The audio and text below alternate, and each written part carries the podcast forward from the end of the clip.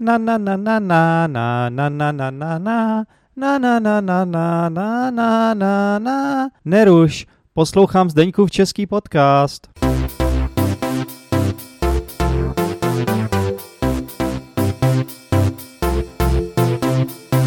Ahoj posluchači Zdeňkova českého podcastu. Vítejte při poslechu další epizody a samozřejmě vítám i všechny diváky YouTube kanálu Zdeňkova českého podcastu. A tentokrát opět přišla chvíle si promluvit s Honzou, s mým bratrancem, který jako vždy má velký všeobecný přehled a je sečtělý, zná spoustu věcí, protože to má načteno, opravdu celý život se hrabal vždycky v knížkách a já jsem samozřejmě velkou část svého života strávil s ním, protože jsem dlouho i bydlel vlastně ve stejném baráku jako můj bratranec, takže znám Honzu, vím, že se mu dá věřit v těchto věcech. A při té příležitosti bych samozřejmě asi měl reagovat na to, co se stalo, když jsem na svůj YouTube kanál před 14 dny publikoval tu epizodu o Ukrajině. Skutečně jsem nečekal takovou, řekněme, vlnu pro ukrajinský, pardon, pro putinovských a pro ruských a pro válečných jakoby trolů, který, kteří se objevili na mém YouTube kanálu. To nejsou posluchači, to jsou úplně noví lidé a stalo se to proto, že jsem prostě vytvořil, řekněme, takovej clickbaitovský uh, thumbnail asi a pravděpodobně, když někde napíšete slovo Ukrajina, tak to přiláká nebo upálka na Ukrajině, tak to v dnešní době přiláká hodně lidí, kteří mají různé názory, kteří mají různé, řekl bych, hmm, jak to říct, no, prostě mají uh, určitý jakoby druh zájmu asi, mají nějaký svůj zájem, uh, nějaký dezinformační prostě projekt asi to je, nebo fakt nevím, ale každopádně uh, asi jsem s tím měl počítat, tak teď už s tím budu počítat stoprocentně. A rozhodně, rozhodně bych chtěl podotknout, že uh, skutečně ty informace, které vám tady dávám a který Honza, uh, který Honza uh, vlastně uh, říká v, v těchto epizodách o historii a o politické situaci a o válce, tak uh, se jim dá skutečně věřit, protože prostě, jak říkám, znám Honzu celý svůj život, vím, co je to za druh člověka, vím, že on jen tak nekecá, naopak, on, když už na něco má názor, tak vždycky si jakoby si dá velký pozor, aby to, co říká, aby to mělo hlavu a patu, aby to, co říká, tak byly pádné argumenty a aby prostě neříkal nějaký nesmysly nebo nějaký fake news. To opravdu není jeho styl, takže z tohohle pohledu se dá těmhle informacím věřit. Tak, ale pusme se společně do této epizody, takže uh, tentokrát jsem se Honzi chtěl zeptat na situaci v pásmu Gaza, tedy na, tu, vlastně, na ten válečný konflikt, který rozpoutal ten teroristický útok Hamásu, tedy teroristické organizace z Palestíny vůči Izraeli a samozřejmě i následnou reakci Izraele vůči, vůči vlastně Hamásu a vůči pásmu Gaza a co to, co to vlastně znamenalo pro svět a taky ty rů, různé reakce e, z různých částí světa a opět je to samozřejmě konflikt, který rozděluje společnost a rozděluje svět, takže myslím si, že je o čem mluvit a pusme se společně do toho, takže první věc, na co jsem se Honzi zeptal, byla, proč vznikla ta situace v pásmu Gaza? Situace v Gaze vznikla, dá se říct, jako důsledek dlouhotrvajícího konfliktu o to, zdali eh, má stát Izrael právo na existenci, respektive zdali na území Izraele mají být dva státy, to znamená stát Izrael a nějaký, nějaká forma státu palestinského, kdy je zhruba od eh, roku 1948 stálý spor o to, zda a v jakých hranicích má existovat Izrael, zda a v jakých hranicích má existovat nějaká forma státu palestinského. Dobře. A teď mě taky zajímá, jestli vlastně tenhle ten válečný konflikt Izraele s uh, Hamásem nese srovnání uh, s tou válkou na Ukrajině mezi Ruskem a Ukrajinou, jako v čem je to jiný a v čem je to třeba podobný? Když to srovnáme tu situaci s situací s válečnou situací na Ukrajině, tak je to trošku něco jiného. Na Ukrajině se jedná o spor, dá se říct, dvou států, který svým způsobem jsou mezinárodně uznaný, mají vlastní armády, vlastní policii, vlastní státní orgány a vlastní legislativu, ústavy a jsou, dá se říct,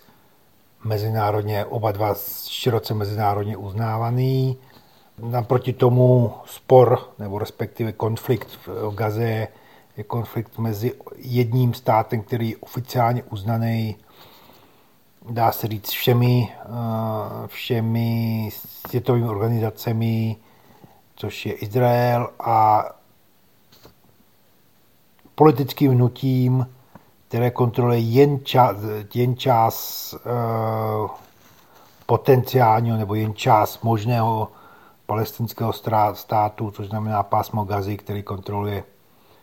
um, politické hnutí um, Hamas, které je uh, v současné situaci v konfliktu se státem Izrael. Takže je to spor mezi oficiálním státem, oficiální armádou Izrael a dá se říct polo oficiálním eh, organizací, která nese rysy nějaké teroristické organizace, to znamená útoky na civilní obyvatelstvo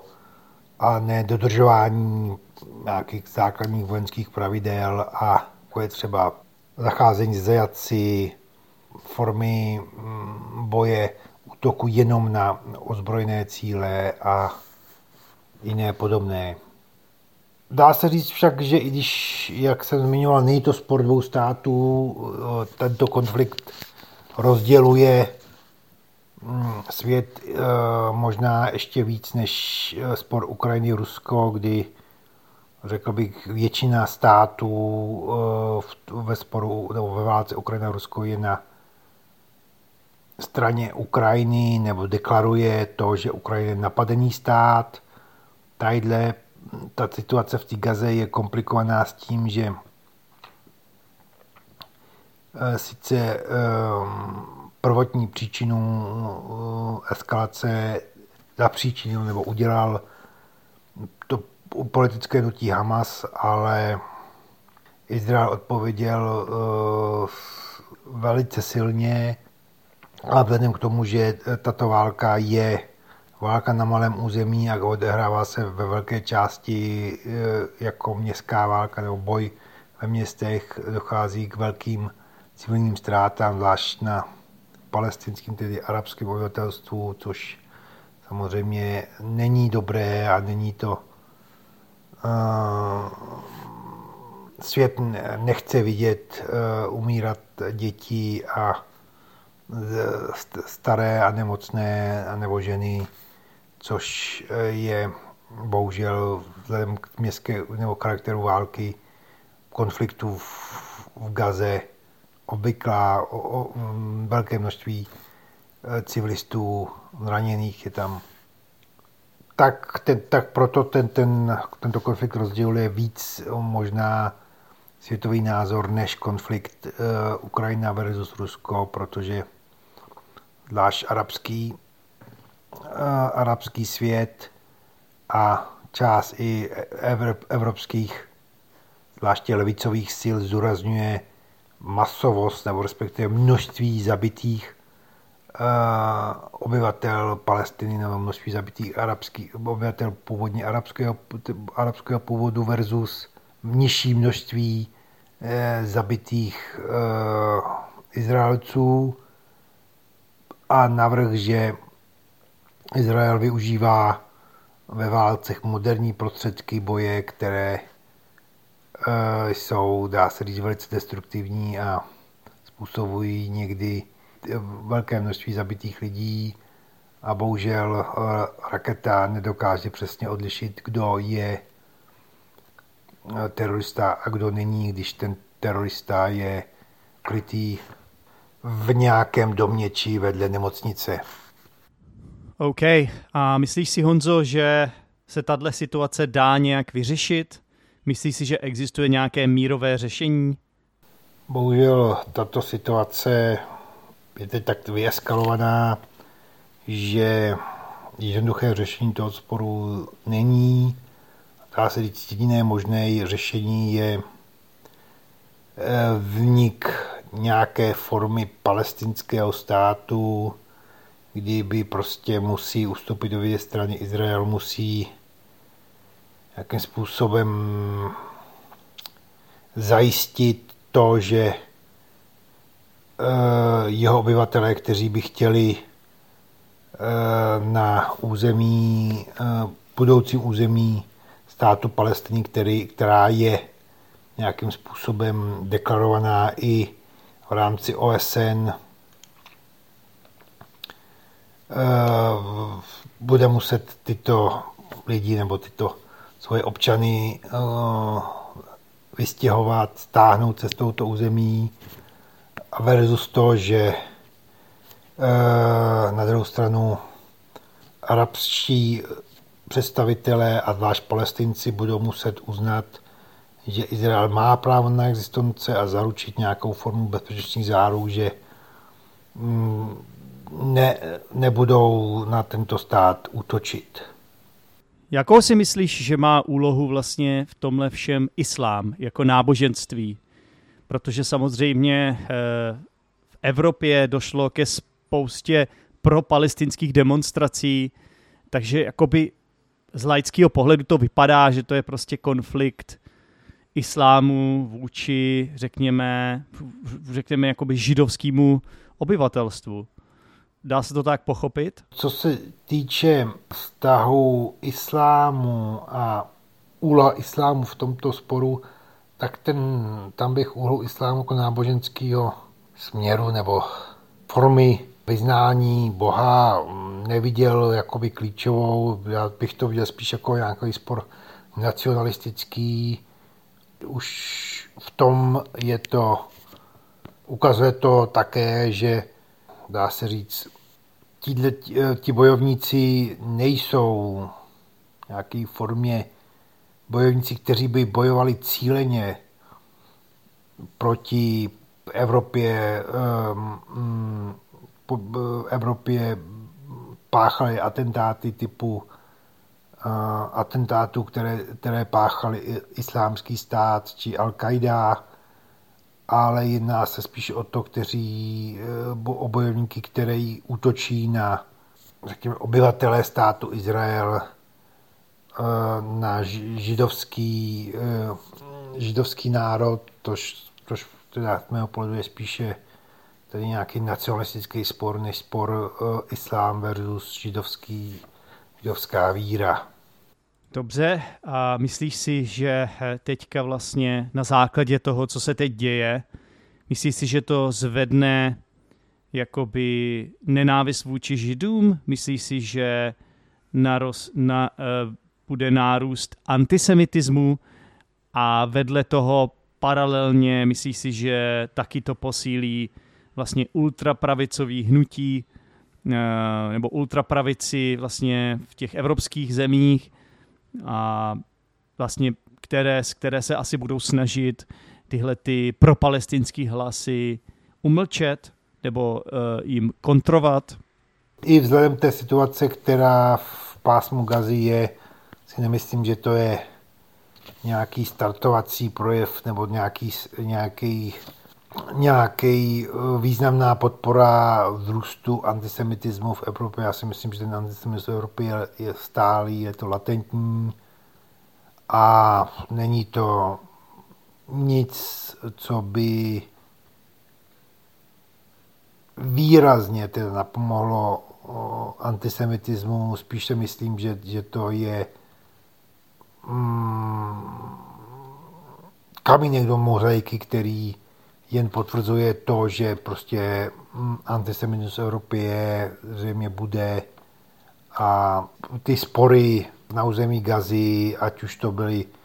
ať už to bylo povstání z 80. let zvaná intifáda a či předchozí uh, uh, války na území Gazy mezi Hamásem, no předchozí konflikty na území Gazy mezi Hamásem a státem Izrael jen podporovali antisemitismus, ale ne, že by ho nějak výrazně akcelerovali do nějakých výšin nebo do nějakých podob, jako bylo za druhé světové války během hitlerovského Německa. A zároveň si nemyslím plně, že, že by to nějak posilovalo jakoby ultrapravici. Myslím naopak, myslím, že ultrapravicové hnutí a nacionalistické hnutí spíše jsou eh, posilovány e, migrací, ale ne z oblasti Izraele a Palestiny, ale spíše z, jakoby, řekl bych to, ten spouštěcí mechanismus nárůstu těch ultrapravicových stran či stran nacionalistických eh, je především migrace z Afriky, která je, dá se říct, nemá nic společného, eh, nic moc společného s konfliktem v pásmu Gazy. Tak jo, Honzo, moc ti děkuji za tvoje názory. Tak uh, doufejme, že stejně jako uh, s tím konfliktem na Ukrajině, že prostě to jednou skončí a že lidi budou moc ve světě žít v míru. Možná si budete myslet, že jsem nějaký eh, naivní snílek, ale fakt si myslím, že nakonec eh, se vždycky lidi nějak domluví, protože alternativa je prostě, že se začneme vraždit a, a umírat a to si myslím, že to prostě samozřejmě to je nesmyslný, nesmyslný řešení. Jo. A, ale bohužel prostě e, v dnešní době existují tyhle konflikty a určitě to nejsou konflikty jediný. Mohl bych ještě zmínit e, vlastně to, co se děje mezi Čínou, Tajvanem, určitě jsou konflikty další, jako prostě v Africe a tak dále. Je toho opravdu hodně. A já nejsem samozřejmě sám expert na Eh, na, jakoby na tuhle mezinárodní politiku, ale eh, právě proto jsem eh, se rozhodl dát slovo svému bratranci Honzovi, tak doufám, že tyhle epizody pro vás byly zajímavé a berte to tak, že prostě, že to je názor jednoho člověka.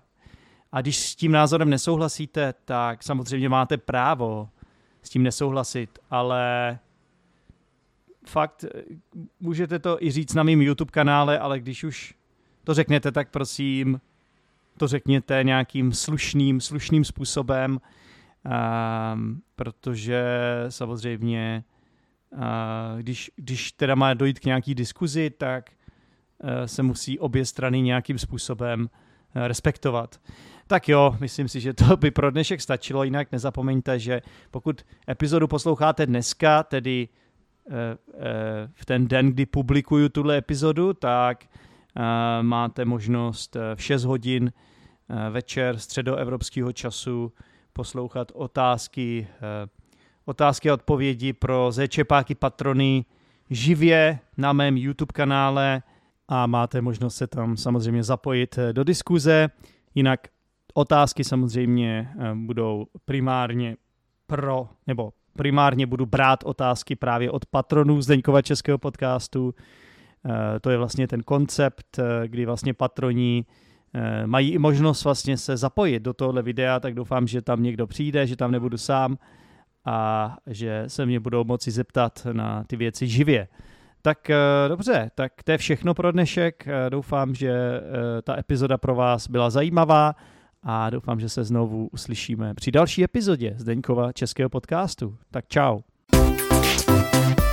Tak jo, dík moc za poslech Zdeňkova českého podcastu. Nezapomeň, že máš příležitost se stát patronem na Podvínu nebo Hero Hero a získáš tak každý týden jednu epizodu navíc. Zároveň tím podpoříš můj podcast, který je jinak samozřejmě úplně zdarma. Pokud málo mluvíš a chceš s tím něco udělat, můžeš se přidat do mého skupinového kurzu České konverzace. A taky máš možnost se zcela zdarma podívat na můj videokurs základních českých frází pro bezproblémovou komunikaci. Všechno najdeš v popisku této epizody.